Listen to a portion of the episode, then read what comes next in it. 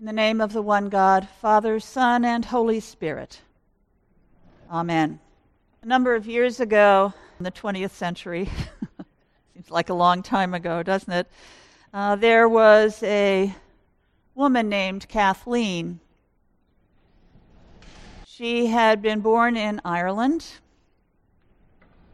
and her father died shortly after she was born and her mother died when she was five.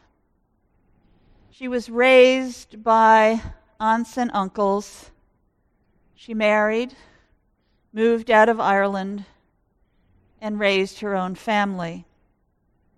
By the time she was in her 80s, her family realized that she was too frail for them to care for her, so they put her in what used to be called an old folks' home, or we call a nursing home, so she could safely live out the rest of her days.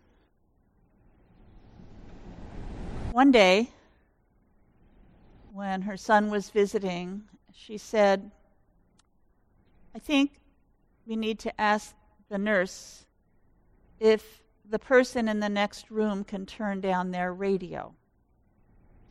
And he said, I, I don't hear anything. She said, Really? And he said, No. She said, Well, it's very, very light, so I guess it's okay. As the days went by, she began to complain to the nurses that somebody had a radio on. She was hearing it more and more often, and it was getting louder. So they called the doctor in because nobody had their radio on. And the doctor examined her and looked at her chart and realized that she had had a stroke a few months before and that perhaps that was somehow interfering with her brain.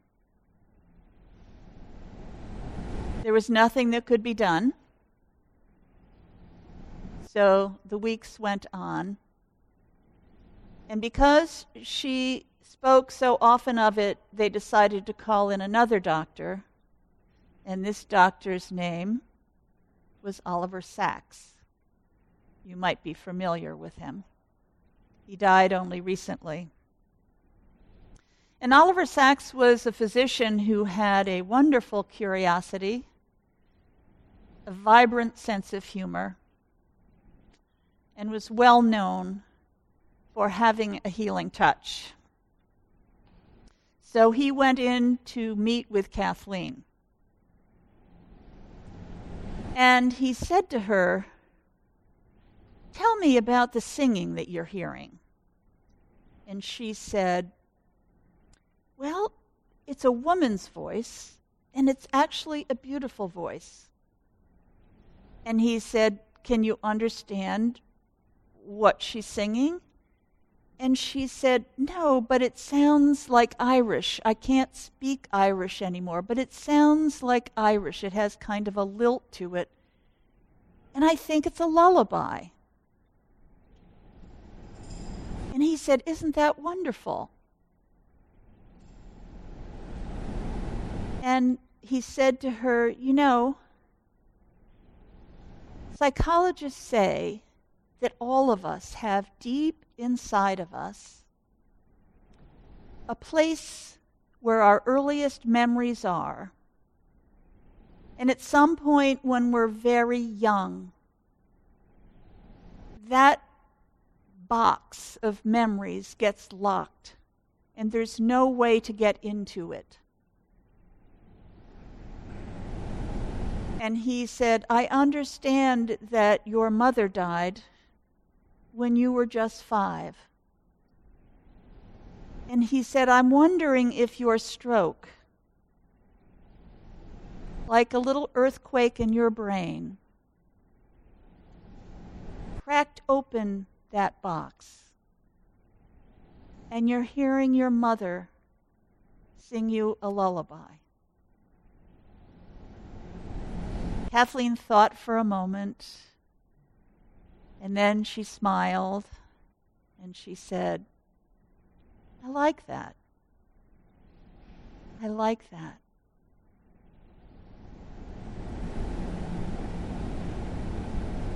And Jesus said to the woman, You have been set free from your ailment.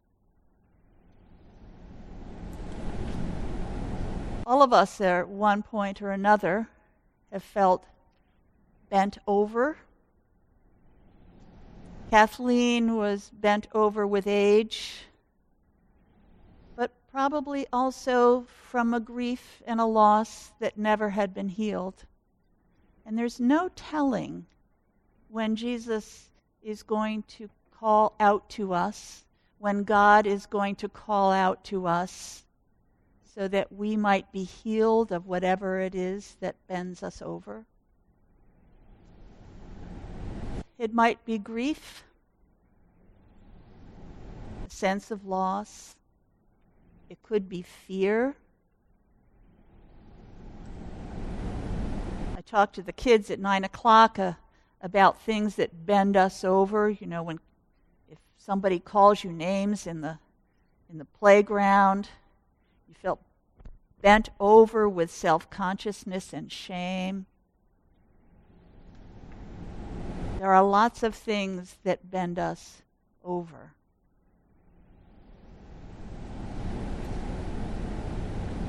I think that when we're bent over, we can only drink life from a straw.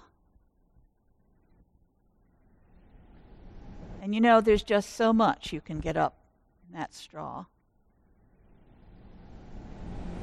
And God needs us to live life more fully than that. God needs all of us to be able to stand up straight.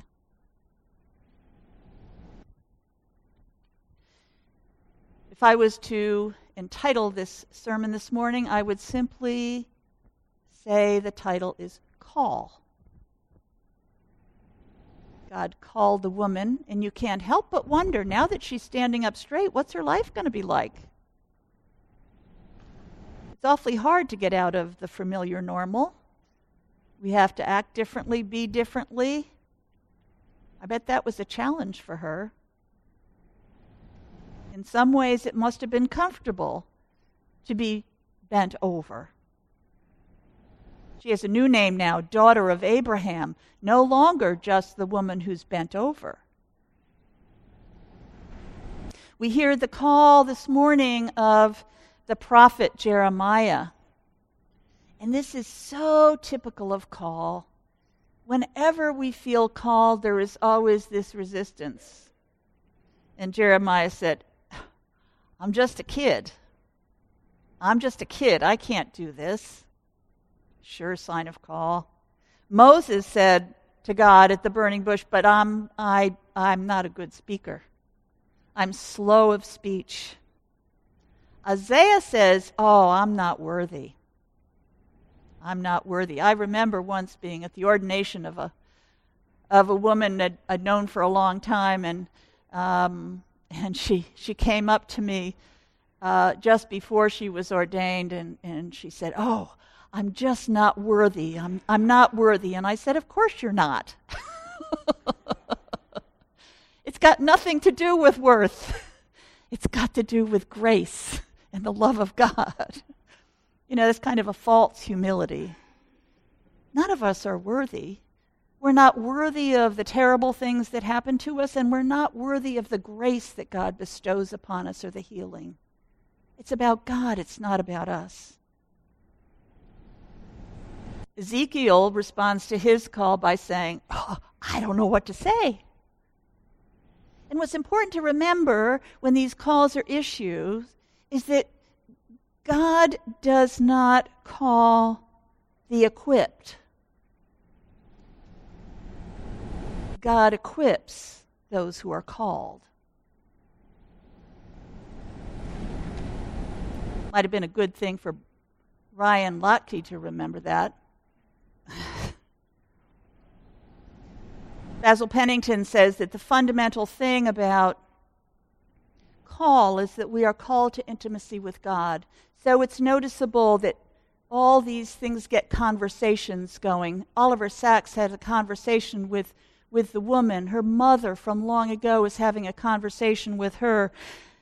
God has a conversation with Jeremiah, with Ezekiel, with Isaiah. God wants us to get talking. God wants us to be curious about what's going on here and surely to say, but I'm not up to it. That's a good kind of humility. God calls all of us. God calls all of us to stand up straight. Alan Jones, who was here last year, likes to say the kingdom of God is when we stand up straight and say, I am. Here I am, God.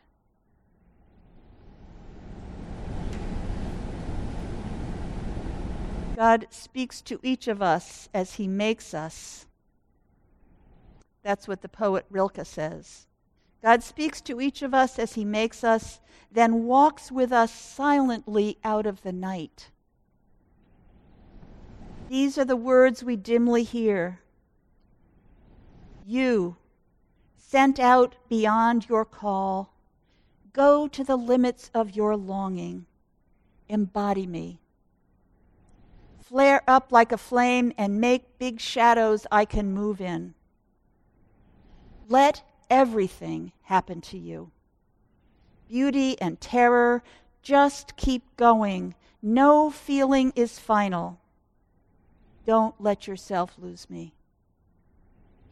Nearby is the country they call life. You will know it by its seriousness. Give me your hand.